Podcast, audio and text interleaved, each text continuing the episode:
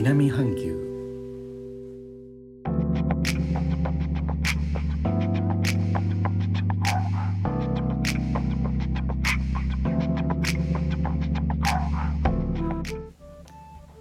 インドネシアから高野です。今仕事がない無職なんで土日も平日もないんです。今日もダラダラと YouTube の動画を見ておりましたらあの YouTube の動画って自分がよく見る分野とか YouTube のレコメンドの動画とか候補として出てくるじゃないですか。今日ふっと見るとちょっと毛色の違う動画が見えたんです。他力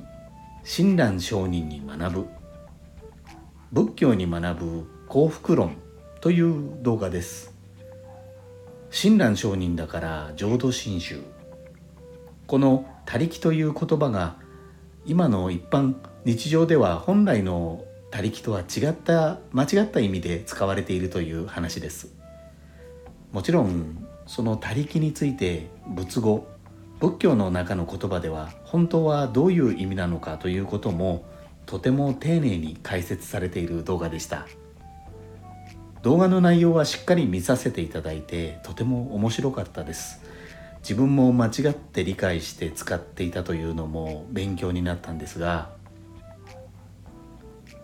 なんで突然この動画が出てきたのかなと思いまして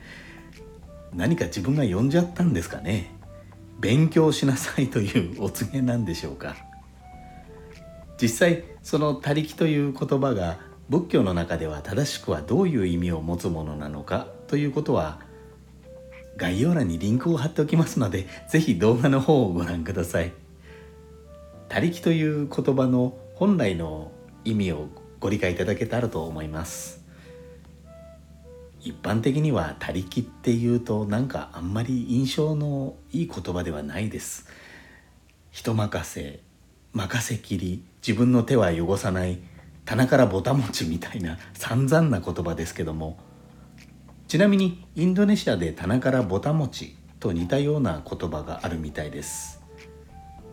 バガイムンダバドリアンルントゥ。日本語にすると落ちたドリアンを得るようなです。ルーツの王様と言われるドリアンは皆さんいろいろなイメージをお持ちかと思うんですが